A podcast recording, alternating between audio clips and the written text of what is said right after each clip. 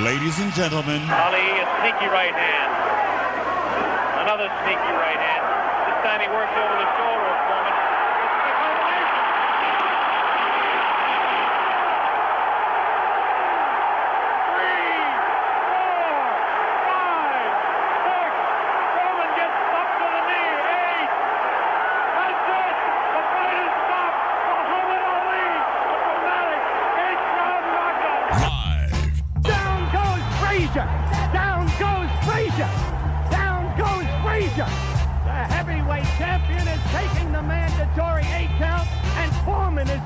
As as can be. in the entertainment capital of the world. Right now he backs off from a sharp right uppercut to the body by Tyson. Again, a double right hand to the body and the chin.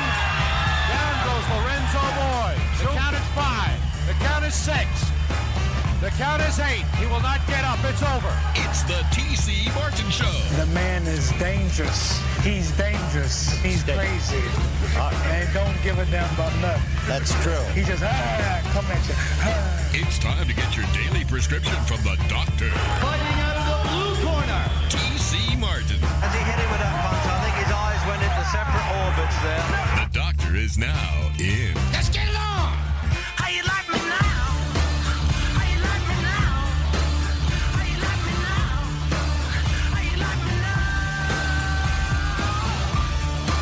Hour number two. Glad to have you with us. TC Martin Show, along with Ballpark VGK Frank Numchuck on the other side of the proverbial glass. Actual glass, I should say. There you have it. Oh, yes, it is a Monday. College basketball. We've got that going on. And don't forget, 50 year anniversary of Al E. Frazier. Great stuff. And ESPN did a fantastic job of recreating that and analyzing it. And uh, 50 year anniversary of Ali Frazier one Madison Square Garden, March 8th, 1971. Al Bernstein will join us this hour, so hang tight for that for some memories regarding that special fight and one of the biggest fights in the history of sport. So look forward to reliving that. All right. Golden Knights continue to roll another easy victory on Saturday night against the San Jose Sharks in San Jose. 4 nothing. They complete the back to back with the victories Friday night and Saturday. Golden Knights are on fire, Frank. Got to be loving this. And not only Golden Knights, and we don't usually talk too much about about the Henderson Silver Knights, but they're on fire too. They're ten and one, right? No, they're playing absolutely sensational. In fact, the uh, best team in the NHL and the AHL are both here Right. In, in Las Vegas. I mean, one's technically Henderson, but they play the games at the Miles Orleans, apart. So right now, they're actually uh, they are playing in Vegas this year. But yeah, and uh, and congratulations to uh, Gage Quinney. You might remember his father used to play with the old Thunder. The first hat trick in Silver Knight history uh, uh, game or so ago. So Silver Knights playing well. Their game tonight has been postponed. No makeup date yet uh, put because uh, the team in Colorado, there's COVID issues there. So uh, that game will be postponed. And the Vegas Golden Knights have a couple people that uh, McNabb is a game time decision, along with Mark Stone. So uh, and then Robert Robin Lehner also uh, we're wondering about his status when he might be back. Remember they put him on that long term injured reserve, but they backdated that so he's actual uh, actually eligible. To my knowledge, he still hasn't hit the ice uh, as far as practicing and skating and that. But uh, Golden Knights certainly rolling right now. And how about that Marc Andre Fleury? What's the old adage? Sometimes the best trades or the best deals you make are the ones you don't make.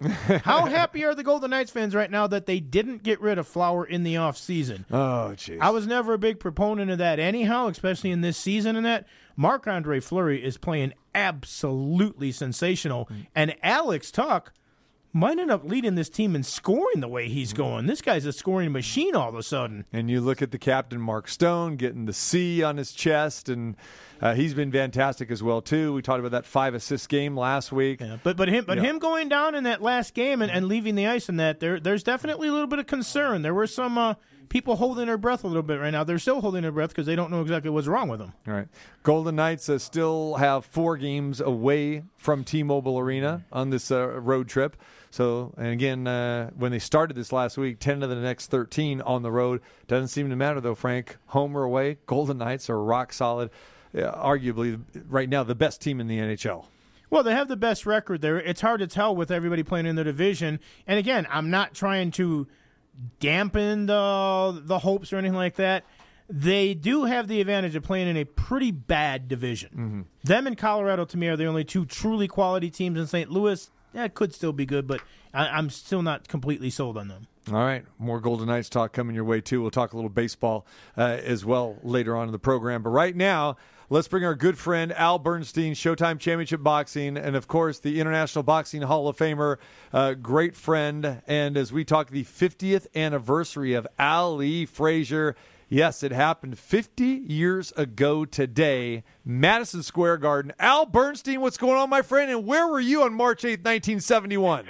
Well, I was at a theater um, in Chicago for the closed circuit uh, viewing of the um, of the fight between Ali and Frazier, and uh, uh, along with a bunch of other people as they were cheering and excited about it. And back and then, of course. Uh, uh, uh, you know, we we had to go to a theater to see yes. these things. Yeah, close circuit. So here's one for you, Al. Uh, you can take a wild guess here.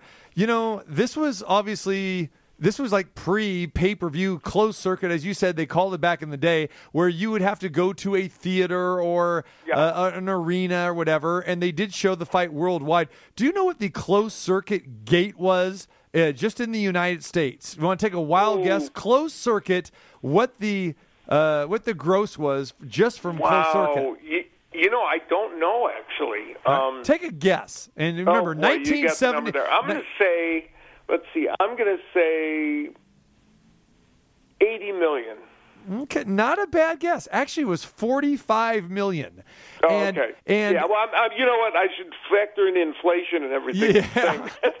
But I don't Um, know if you remember what you paid to go see that. But I know at that point in time, it was a pretty expensive ticket. And I don't remember exactly what that was. Yeah, you know, it was doable though. It was, you know, wasn't uh, totally absurd. I remember, uh, but yeah, no, and of course, forty some million dollars back then Yeah. is a monstrous amount of money. Uh, you know, so it was a wildly successful promotion, that's for sure. And the whole world, you know, it felt like. Um, you know, back then it felt like the world stopped for this event. You know, there's a few kinds of events like that, and this one was was one of them. You know, it, and the world just it, it, it felt like everything, everybody was focused in on this fight. And that's what I really want to touch on, Al, because this was just more than a boxing match. I mean, th- there were political differences, not just with Muhammad Ali, but America really was divided about this over Muhammad Ali, uh, you know, not electing to to go in the draft, of the Vietnam War. He actually was uh, was sentenced to five years in prison. Didn't do any time. He was stripped of his title. He wasn't allowed to box for nearly three and a half years. And there was literally a country that was divided. And years earlier, know, changed his we- name and all that stuff. You know, from Cassius Clay to Muhammad Ali. I mean, this, like you said, this was more than boxing. I mean, people had kind of a even if they weren't boxing fans, uh, they were they were they were intrigued. Either you you liked him, you supported him, or you didn't support him. And I know Joe Frazier thought that uh, he was slighted big time. Yeah, it, listen, it was a very probably you know you talked about the division. Clearly, the country was very divided. Clearly, many people, you know, Ali was a, a polarizing figure who was a lightning rod for that. The collateral damage in all this was done to Joe Frazier, who I uh, uh, knew very, very well um, in his later years. I spent a lot of time around Joe Frazier at events, and uh, I did a bunch of things with him. Um, and that was the collateral damage because Ali, and this is this is, was not Ali's finest moment by any stretch. Used Joe Frazier in a what some would describe a very cruel way um, to to not just to sell the fight, but to kind of highlight the, you know his own. Um, you know, the I, I guess you know you might say make himself the uh, the the fighter that uh, you know uh, the black uh, uh, citizenry would uh, would support, uh, and and in doing so, though he later said it was inadvertent, you know he he he hurt Joe Frazier, hurt his family, and uh, went so far as to call him a gorilla and an Uncle Tom, and it was you know it was a, a very distressing time in that regard. And so while I admire Ali's social stance, and I think he was a phenomenal athlete. Uh, I think in this situation, he did some some serious harm and not necessary to do. Well, and you know, Al, it was interesting back then too, and I know you and TC have touched on it with how divided the country was and that kind of stuff. It wasn't like there was any gray area necessarily from a cheering standpoint. I mean, the people back then.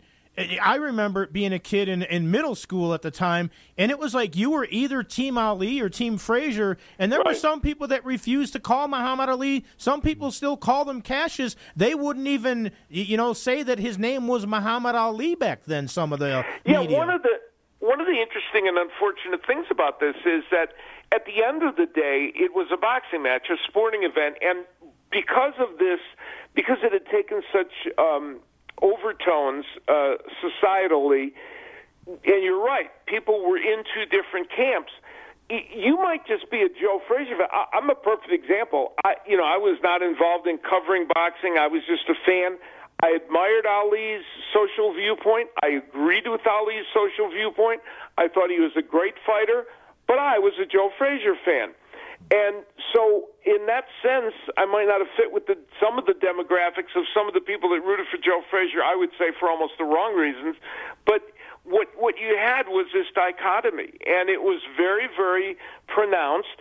Um, and in some ways, you know, it overshadowed what what was an amazing sporting event. I mean, I maybe I shouldn't say overshadowed because it was part of it, but but the actual sporting event itself was extraordinary. And what we ended up having were two astonishing fighters who made for a dream matchup in terms of styles, create a brilliant fight. And I don't know if you got a chance to watch ESPN's uh, production of this, where they digitized this, and I thought it came across very, very well, Al. Plus, they showed some of the uh, the great footage there with Howard Cosell interviewing them, uh, both Frazier and Ali together. And those of us that are old enough and kind of remember that Wide World of Sports episode, that was that was some crazy stuff too. And uh, Yeah, it it really, really took was. it really And, took us back. Yeah, and you talk about Cosell, but here's when that fight was being uh, held. They didn't know who was going to announce it, and and Cosell was in the running, and they ultimately ended up with Don Dunphy, who of course was the, perhaps the greatest boxing announcer of all time, depending on your viewpoint, but he certainly is one of the greatest, and uh, a mentor of mine, a great man. And one of the other things is that the guys that were promoting that, Jerry Perenchio uh, and Jack Kent Cooke, Perenchio was a Hollywood guy. They wanted movie stars on the pay per view eh, or the the closed circuit, and in fact, Burt Lancaster did the broadcast with Don Dunphy, but Don Dunphy made it part of the deal that Burt Lancaster could not talk during the rounds. He could only talk in between the rounds or after because he didn't want a movie star announcing the fight with him. And and Don told me there was a time when Don, when uh, Lancaster got excited and was starting to talk, and he put his hand. They were using hand mics. Put his hand over the mic to stop him from talking. And Archie Moore was part of that. He was the third guy there, Yes. and, and Archie barely got a chance to talk as well. So that was Yeah, he didn't get too much in either, but uh, it was yeah, it was interesting. That's a and great Don, of story. course, uh, was uh, one of the great voices in boxing, so he did justice to that fight for sure. You know, people talk about Ali, and you mentioned now, perfect point, that it was not Ali's finest moment. I mean, he was coming, he really wasn't, well, he was coming off that three year layoff where he fought, still fought two fights after that layoff before this fight. So it wasn't that he was cold, and one of those was against Jerry Quarry, but this fight was one sided. It was all smoking Joe Frazier. Well, I don't know. I mean, yes, but Well, not- I, not I totally. Uh, did some good things in the fight. Uh, you know, he, he. I think Joe Frazier definitely won the fight. There's no question about that. Uh, but Ali was able to have good moments in the fight, um, but clearly wasn't exactly the same fighter he had been, you know, before the layoff. But there's no question Joe Frazier won the fight, and uh, but Ali was able to to do some things, and and that's part of the reason why it was a great fight because their matchup was so scintillating. You can go back and if you watch this fight, uh, rounds three and four were probably two of the best rounds Yeah. that you may ever see in boxing. Rounds 11 and 12 was phenomenal. Yeah. That's where Frazier really uh, took it upon himself and kind of imposed his will against Ali. And it sounds kind of strange to say that, but that round 11, he rocked Ali, uh, nearly knocked him down. He landed 70% of Yeah. his shots in round 11, 61 power punches in rounds 11 and 12, and then he finally uh, knocked down Ali in, in round 15. And uh, remember, Al, back in those days, you know, we didn't have the the scorecards of like 145 to 141, like because it was 15 rounds, but it, it was a round system. And Yeah, uh, they used the round system, yeah. and you won by rounds. And um, you know that eleventh round, how Ali got through the eleventh round is beyond my comprehension. Right. And the knockdown in the fifteenth, the part that's amazing about that is. Joe Frazier landed as good a left hook as he can land. Ali went down, and the most amazing thing is that he got up at the count of three. I think you know Right. it was it was astonishing how quickly he got up. Joe Frazier, you know, uh, when he gets his engine revved, uh, and and I think it people need to understand that Joe Frazier was a skilled fighter. You know, just because he was aggressive doesn't mean he wasn't skilled. He honed his style uh, to perfection, and you know he and Ali made per- perfect match because Ali had the jab. He was bigger, taller.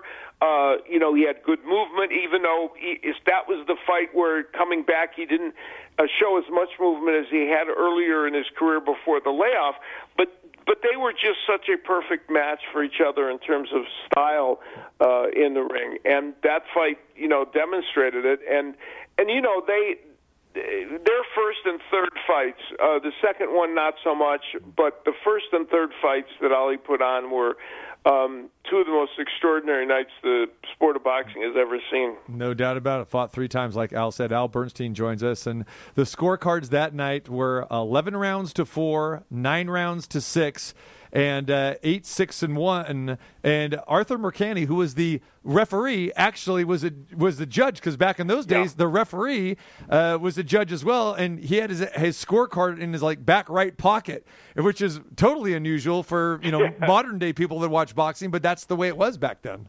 Yeah, they're very different, and uh, and as you say, it was a round system, and uh, you know, I. I the- the- I, I thought the, the the eleven rounds for Frazier might have been a little too generous, but Right, no right. question, no question, he won the fight, uh, won the majority of the rounds, and uh, and you know it was a scintillating effort. And you know Ali had the, one thing that happened in all three of the Ali Frazier fights is Ali would have really good success early in the fight against Frazier, keeping his distance, landing good straight right hands, even stunning Joe on a couple of occasions in in all three fights in the beginning part of the fight.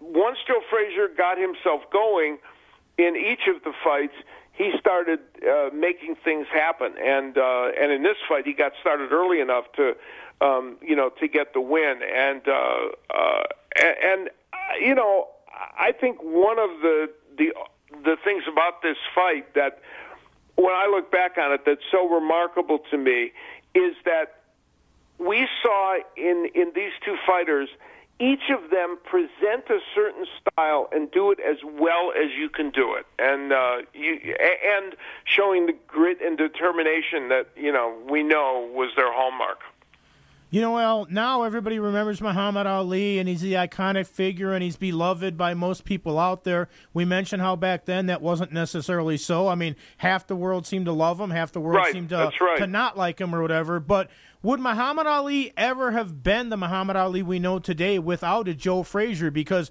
usually when you are that great and you're that uh, iconic in your sport or what you do, you have to have that one opponent or something. And certainly he had other ones as well, but Frazier Ali is the one that everybody remembers and what really made the marquee.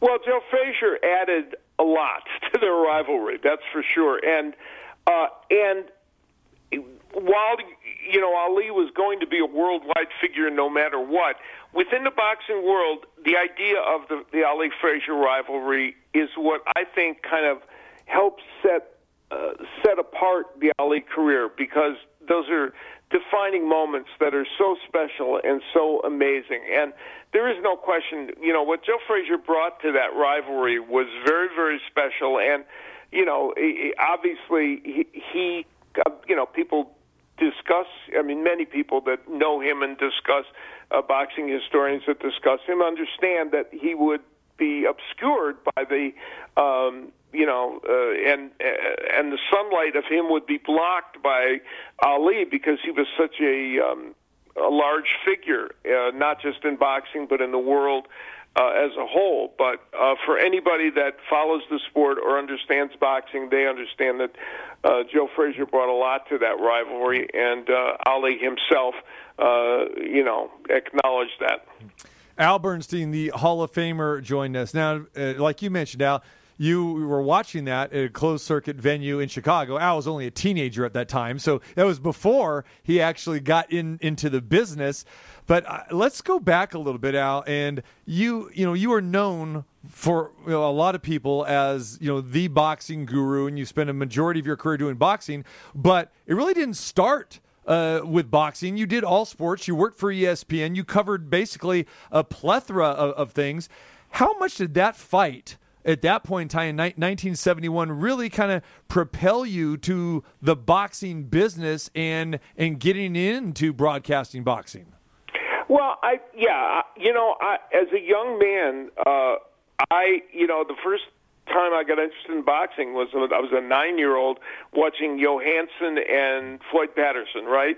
And then that transitioned into Muhammad Ali. So my you know excitement of the sport and interest in it uh, really had a lot to do with the young the the earlier years of Ali and then Joe Frazier as well you know and so this fight was was a catalyst for me because uh, because uh, number one I idolized Don Dunphy. So watching him as a youngster I idolized him and I was fortunate enough in later life to get to know him and have him be a mentor. So it was a, it was you know wonderful but him doing that fight and seeing that fight and sitting there and experiencing that, you know, for me, I said, you know what, this would be a great way to spend my life. You know, I would love to be involved in this. And so it was one of the, uh, you know, formulating moments for me uh, as far as wanting to to be involved in the sport. And uh, I, I, you know, I think that it's no different than you know I've talked to many performers, you know, entertainers who uh, attended, you know, a a show uh, or or a movie, and they said that's for me, you know, and, and I, that was what I was thinking at the time. When you look at that fight and you look at it now 50 years ago, is there anything that you could put in today's boxing world, anything that could reach that type of magnitude as far as the, the media coverage, the importance of it, and everything else? Or was that just kind of the perfect storm with everything going on in the country and the world, and then these two fighters being so polarizing yet such uh, opposite in a lot of people's mind that it just all came together at the perfect moment? Yeah, I think that that's part of that's a big part of it. I, I think it would be very difficult to duplicate what happened then for a couple of different reasons. One, because of the larger p- figure in uh, picture, because Ali was a transcendent uh, figure, because he had this amazing rival, and because boxing is not is more of a niche sport now.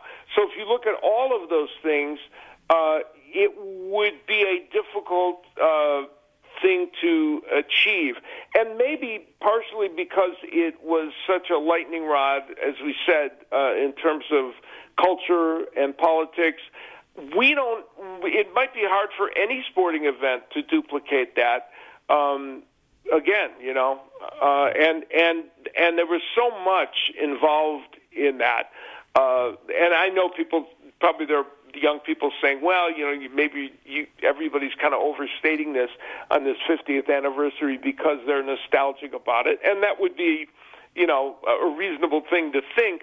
But in reality, it was in fact the kind of event that we're describing. It was, it was, uh, you know, uh, uh, really a. Uh, uh, I think the kind of event that, as you point out, can only come along uh, once in a generation. And for people that don't fully understand it, if you get a chance to watch that the ESPN production that they did of this, the digitized version.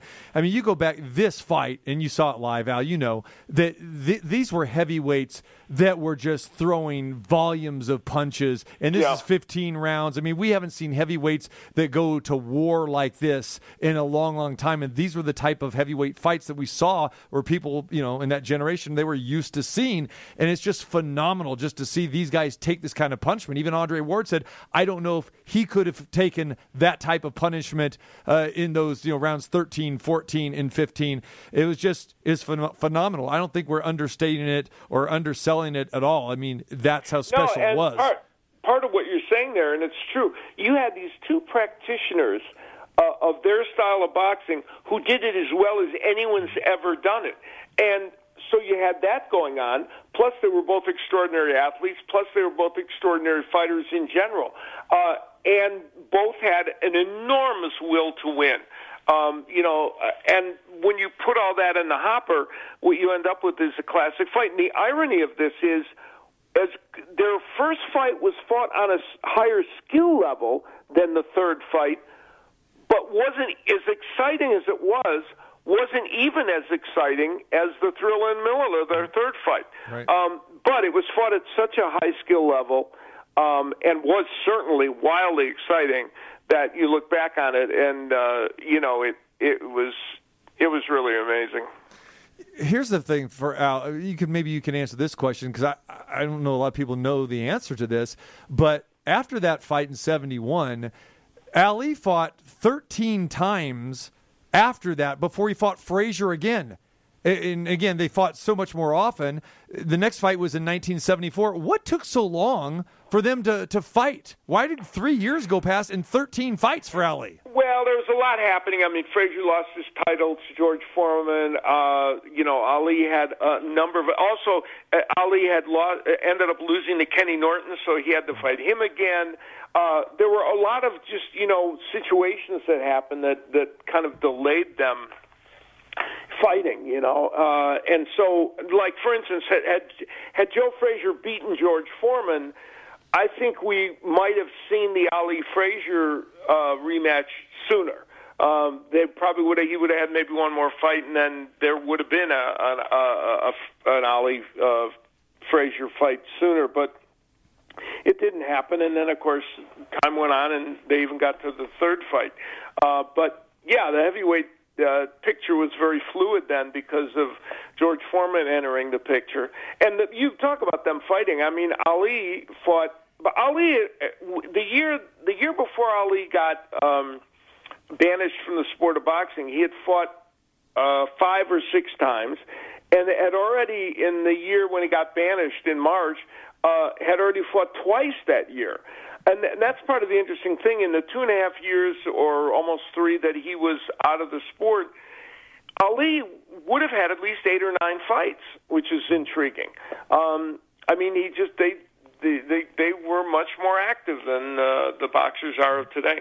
Final thing on this: uh, a lot was made about these guys going to the hospital afterwards, and then in that Howard Cosell interview on Wide World of Sports, where they decided to sit, uh, you know, have Howard sit on the far right side and Ali and Frazier next to each other. And I know that the the directors thought, okay, this could be a little bit dangerous because they did this five days prior to their second fight in '74, and there was this contentious thing about going to the hospital. And these guys got in this argument about it. And then Ali says, What are you talking about? You were in the hospital for a month to, to Frazier, and Frazier didn't take kind of that. He goes, I was there for 10 minutes.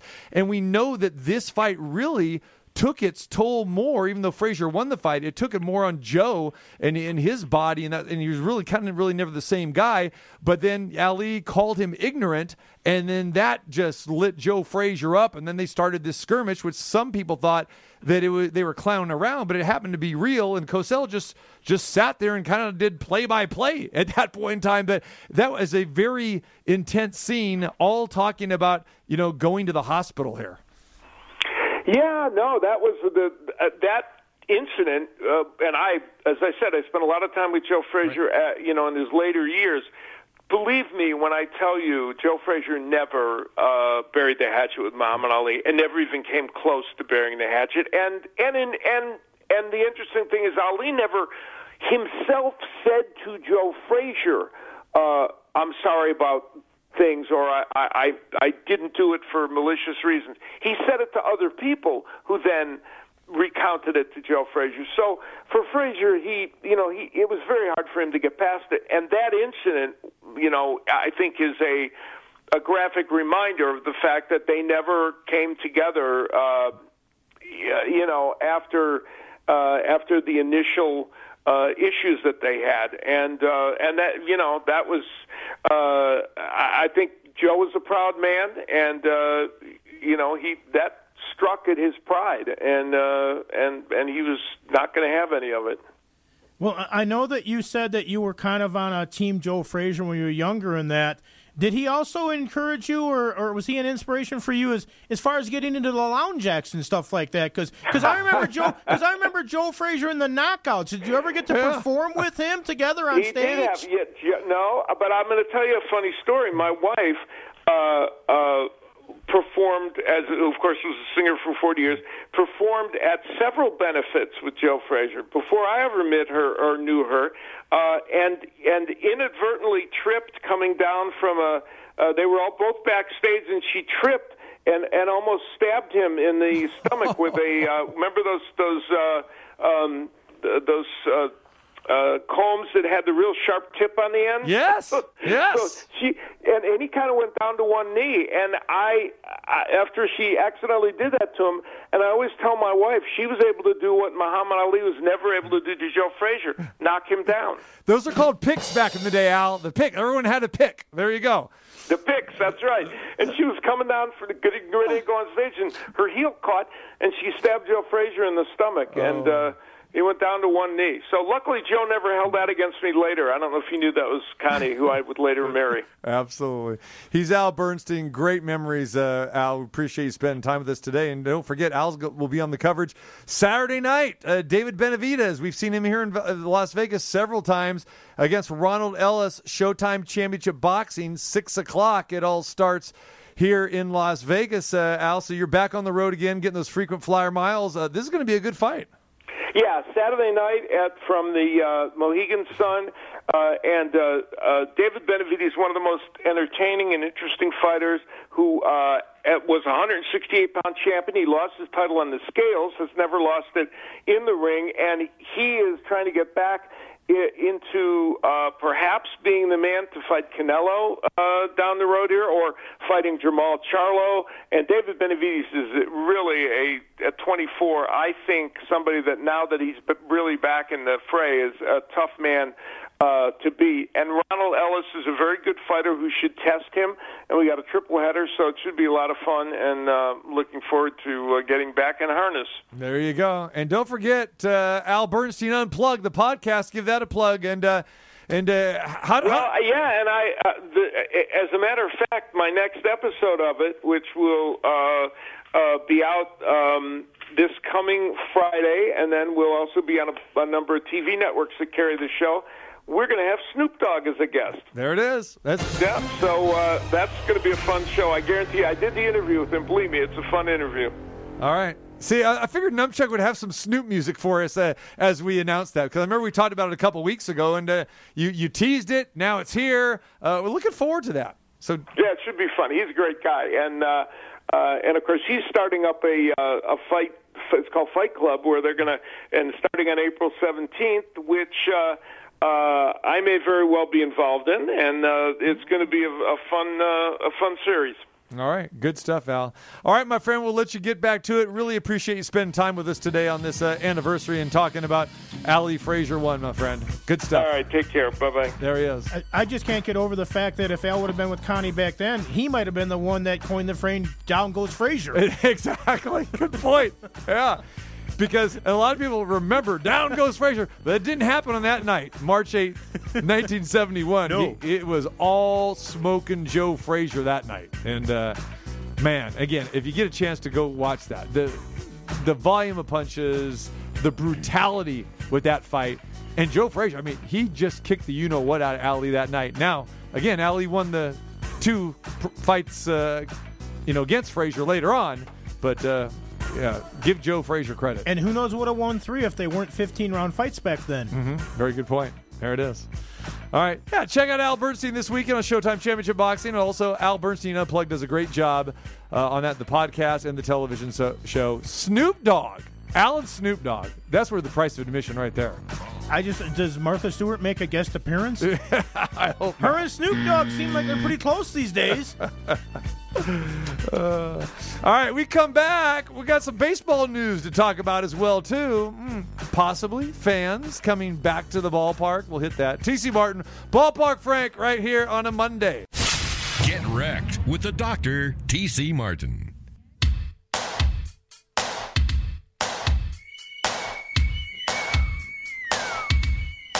Don't forget to join us Friday at the Cosmopolitan. You can come on out and see the show live from the Sportsbook powered by William Hill. Your opportunity to get the mobile app as well too. Use that promo code TC50 for that. Also, we got plenty of promo codes that we're dishing out. We got the CBD with RVD. If you haven't checked that out yet, go to the website rvdcbd.com. You can get 21% off by using the show promo code TCRVD. 21% off of all your cannabis needs. Numchuck swears by it. Everybody I know swears by it. So there you go. He likes the yummy gummies. The, the yummy gummies. That's true. Did you ever eat your yummy gummies? They're still in my house. Yeah. You're kind of afraid, aren't you? I wouldn't You say can say that. afraid. I wouldn't say afraid. Okay. I'm um leery. See? There you go. I'm same, I'm the same way. You know, again, I've never partaked It- it- in that. Yes, I can do it. It's not a question of ability. It's a question of desire. Right there, you- there you go. But uh, I'll tell you what, the cream I have actually used the cream. It's fantastic. RVD does a great job uh, with this. Did a lot of research, uh, and all of these uh, elements are fantastic. And uh, if you got any type of pain or just want to have some fun, check it all out at RVD CBD. Now have some fun? No, why not? It's it's fun to eat gummies. What are you talking about? What, what if you have nothing but pain? Can you just like just lay in a whole tub of it or something? Could be like Lizzo and uh, lay in some uh, a bath uh, tub full of Skittles. Could do that. Do you have to bring your own flute? Oh, mercy, mercy. Use that promo code 21% off. TCRVD at RVDCBD.com. Say that three times real fast. That three times real fast. There you go. you don't want no part of that, do you? Too, too many damn abbreviations, and it, it, it's like the alphabet show. Okay. Raise your hand if uh, you watch the NBA All Star night. Not the All Star weekend, because it was all condensed into yesterday, which is fine. So we had the skills competition, the three point contest, slam dunk contest at halftime, and then the All Star game itself. There it is. Gonna have to channel my inner Drago and go niet. Okay. So I did record the whole thing so that way I could fast forward through everything, right? And of course, what did I do? I stopped right at the three point contest.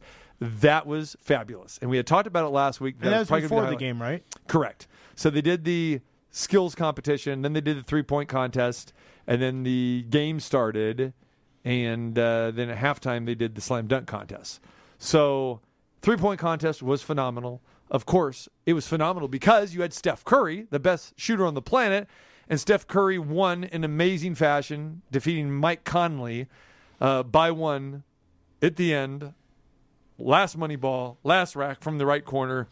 And when you have some of the best three point shooters in the game, and you have these superstars, and you have the all stars, which you had in that, which you didn't have in the slam dunk contest, and even in the game itself, you had a, a good roster, but you had some people that were missing.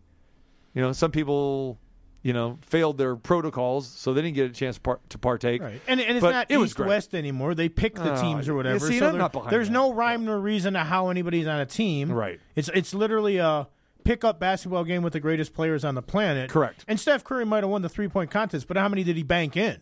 Yeah. Because Giannis did, and he got the MVP during the game for it. And Steph was eight for 16 in the game yesterday, had 28 points.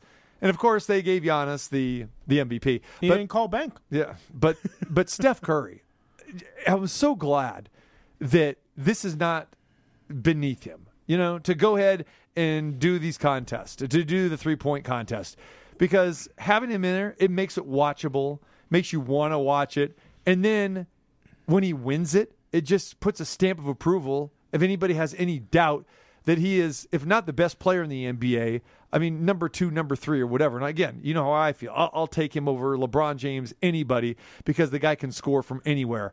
And they added the Mountain Dew, um, you know, as part of it with the green ball, which I go, okay, is, is going to be kind of goofy. But what they did with the the racks, six feet beyond um, the the arc, you got two Mountain Dew balls, one from the right side, one from the left side. And of course, Steph nailed both of those in the championship round as well too. So yeah, do the math. That's from 35 feet. And then in the game yesterday, he took one dribble beyond half court. Oh, nothing but net. So it's really cool that he is not beneath that like a lot of other people say, nah, I'm not going to compete in slam dunk. I'm not going to compete in the three point shootout. So good for Steph. That was the highlight, not the game. Definitely not the slam dunk contest because you couldn't name any of the three guys that were in the slam dunk contest. And of course, it was goofy. Well, no, I, agree with you. And and the other thing to to your point and to Steph's credit, by agreeing to be in that three point shooting contest, he had nothing to gain. Correct. All he had to do was to lose. Because if he doesn't win it, they go, oh, greatest shooter of all time, greatest shooter of the game today and it. He didn't win the three point contest. He put himself out there where basically if he doesn't win, it looks like a loss in a lot of people's eyes. Right. So just to get in there, be that marquee name, and say, yeah, I am the man, you know, to channel his inner Ric Flair, you know, to be the man, you got to beat the man. Well, nobody could beat the man. I mean, Steph Curry, you know, he he put it all on his shoulders and he embraced it and he enjoyed it and he won. No, it was fantastic. And again, he had what 31 points in the the first round. Then I, think he ended with 29, beat Mike Conley by by one bucket. You're right. He had everything to lose. And he just said, you know, I'm going to go out here and have fun. And you could see that he was a little bit nervous. He was stretching there and that sort of thing. Again, immense pressure on him. Immense. But he got the job. And when Conley went out there and just shot the lights out, even I was saying, I don't know if Steph can do this. And again, it's like, and here's the thing he won in 2015, and he's been in other three point shootouts, and he hasn't won. This is the first time he's won in, in six years. And I think a lot of people think, well, every time he enters, he wins. And that hasn't been the case at all. But just immense pressure, and it was really great to see him, you know, deliver, you know, on that big stage. Because you're right, that is a great point. Had everything to lose there. So, uh, yeah, did you get a chance to see the any of the All Star game at all? I, I saw some of the highlights here and there. Right. I was waiting for a buddy last night. Uh, we met up downtown, and then he took some of his friends back to his place, and we met up at the. Uh, actually, went to the Gold Coast and hung out over there for a little bit. So I was watching some of it while I was was waiting for him. I mainly saw some of the slam dunk stuff, and again, the slam dunks are creative in that. I mean, you know, this and that, but there's only so much you can do. They're guys that you don't know because they're not the marquee players like you mentioned. They're not going to be in there. It, and I'm not trying to. If you still love the slam dunk contest, cool for you. I'm glad. And some guys have gone on to win that thing and have become decent players in that. But to me, it's something that's just outlived its its its usefulness and its its excitement and everything else out there. Yeah, you I know, the, the the slam dunkers that you want to see are the ones that are now the judges. Right. and and again, no one wants to risk that. Again, it's always first year players, second year players. I mean, you rarely see any veterans that jump into the slam dunk contest. And when you can miss, it's not the same. There, there it is, exactly. And that's the beauty about the three point contest is you got to make it to win it.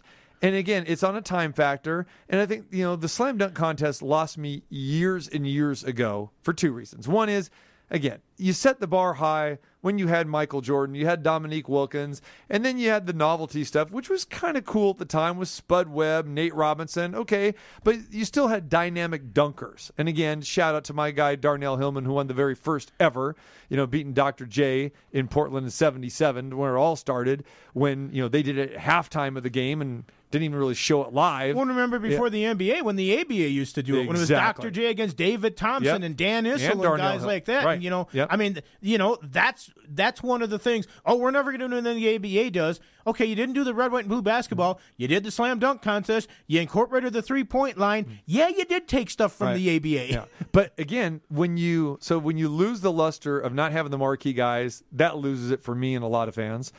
But then when you allow them to miss and you have too many rounds, I mean, that's why the three point shootout is great.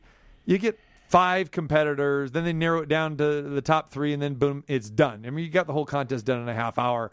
But when you allow guys to, oh, well, that's a mulligan. Oh, there's another mulligan. And you have multiple rounds, it loses its luster. Penalize them if they miss. Plain simple. You're eliminated.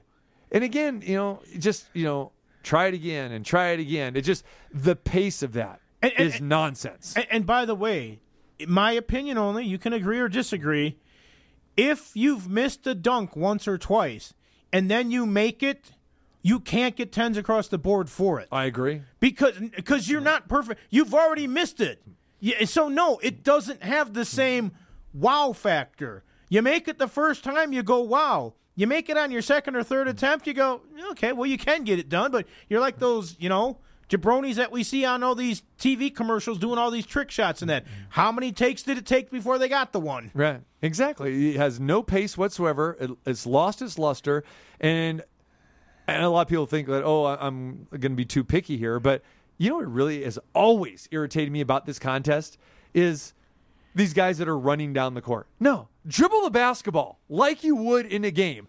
I don't want to see a guy running because you lose it for me right there. Because at what point in time do you ever see anybody running for you know uh, 14 steps to go take off at the free throw line? dribble. Okay, dribble. Why do you feel you have to carry a basketball and run? It looks so stupid. It has no place in the game of basketball, obviously. So why are we going to put it in the slam dunk contest? Do stuff that you would do in the game. All right? Don't allow it. Irritates the heck out of me. Yeah, I don't know. You see some of these guys today, and they take one dribble from the half court line, and they don't get called for traveling. So I don't know if that I don't know if it's that un, oh. unusual as no, make it up. it be. looks no, no, no. stupid. I, I agree with you. It, it totally does. stupid. It, it's it's not a dunk if you're running with it. Yes. you know. Then then then put a mini trampoline at the top of the circle or something, and do that, and just make it the total halftime show that you have these acrobats doing. There we go. All right.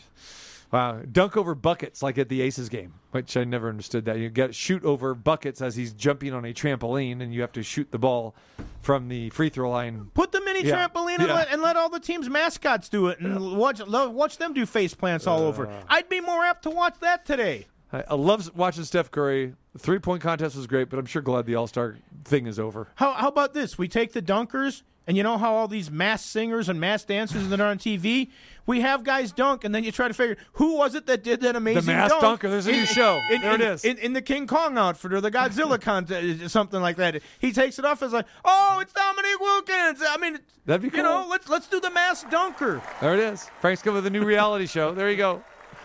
Breaking news in baseball. You're going to be happy about this. I know I'm happy about this.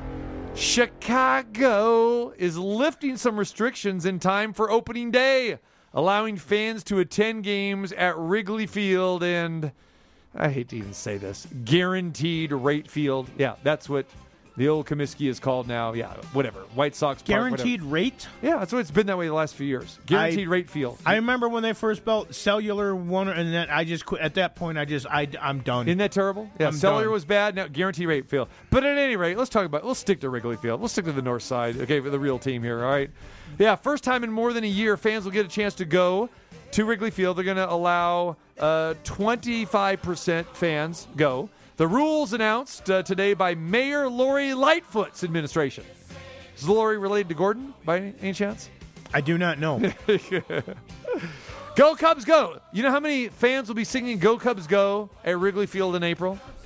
Let's see. They, Do the math. There's what about thirty six thousand at Wrigley or Thirty-seven. something yeah, like yeah, that. yeah, yeah, yeah.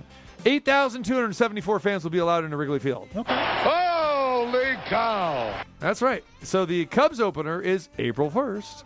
There you go. April Fool's Day. White Sox, yeah, back burner. April eighth. That's their opener. They're home open. Home opener. They open on the road, Yeah, obviously. that's what we're talking about. Yeah, Yeah, fans so yeah. at- in Chicago. Right. So there you go. Yeah, Mayor Lightfoot saying Let's get fans back to Wrigley Field. So that's good news. May, maybe Gordon will do the seventh inning stretch. Yeah. Gordon Lightfoot. He like 80 now or something. Sun- is he still alive? I don't know. I, I think he actually performed. Sundown, you better I, I think he, he actually a year or so ago performed downtown at the uh, Golden Nugget because I got tickets for a friend of mine whose girlfriend wanted to go. I kind of remember that. So, yeah, yeah, yeah. They, they're actually older than me. Yeah. So there are people older than me out there. So because they were like, "Oh, you want to go with?" Uh, no, really don't. Uh, that's why I asked if you wanted the tickets. All right, there it is. Blake Griffin, averaging 12 points uh, per season. He's signed with the Nets now. There you go, Detroit. And I saw somebody post the Nets have to be the favorite now. And you talk about when the slam dunk contest lost to me. It lost me when he went and he did that weak jump over the car that was just over the hood. Thank you. I'm sorry, that wasn't a winning dunk. That wasn't a 10. If you gave a 10 for that, you are no longer a judge. All right. Tomorrow, Terrible Tuesday, join us. I will have my review of Coming to America. What do you think of that? That'll be fun. You Well- got to exchange your Zamunda money before you come in. here. Zamunda! yes. Very nice. Yeah, I've got some thoughts on that. I got a chance to watch it last night. Are you bringing in the bathers? Uh, to wash my royal. Check out the website. Arse?